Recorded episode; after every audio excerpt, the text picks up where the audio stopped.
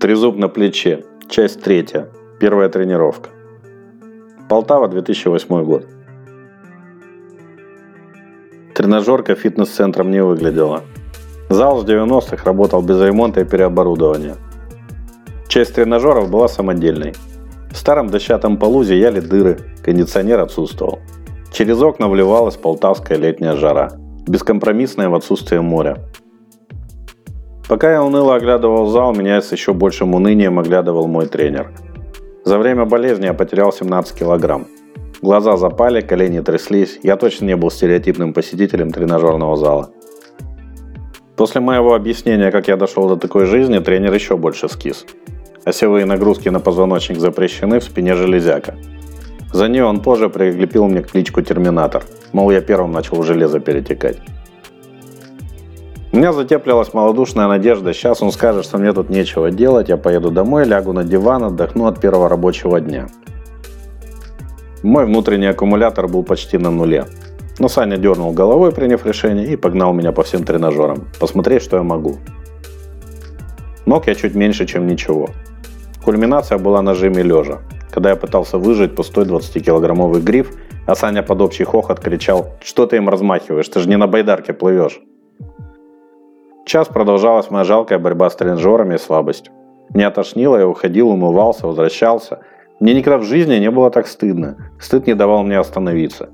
Через час Саня устал смотреть на мои мучения и отправил меня домой. На следующий день я не сразу смог встать. С жутким усилием, разгибая ржавые суставы, я перемещался по квартире с грацией тиранозавра на полусогнутых ногах, держа не разгибающиеся руки перед туловищем.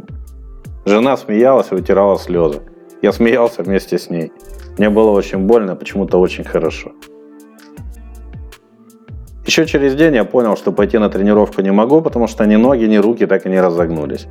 Я позвонил Сане, телефон правой рукой прижимал к левому уху, потому что до правого не дотянулся.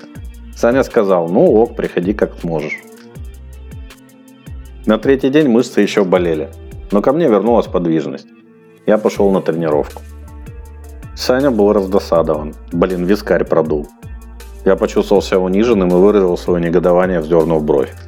Забился, что ты не придешь. Ладно, пошли.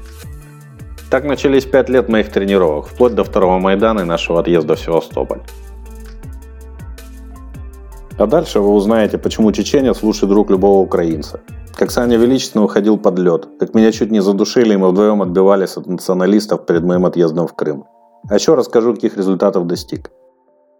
Если бы об этом узнал хирург, делавший мне операцию, он руками бы вырвал мою титановую конструкцию и отдал кому-то более умному. Но он не в курсе. Типа похвастаюсь, но на самом деле хвастаться нечем. Уверен, важно то, что сейчас. И совсем не важно, что было. А сейчас я так уже не смогу. Если вам нравятся мои рассказы, то самая лучшая поддержка автора – это лайк, комментарий, репост. Заранее спасибо.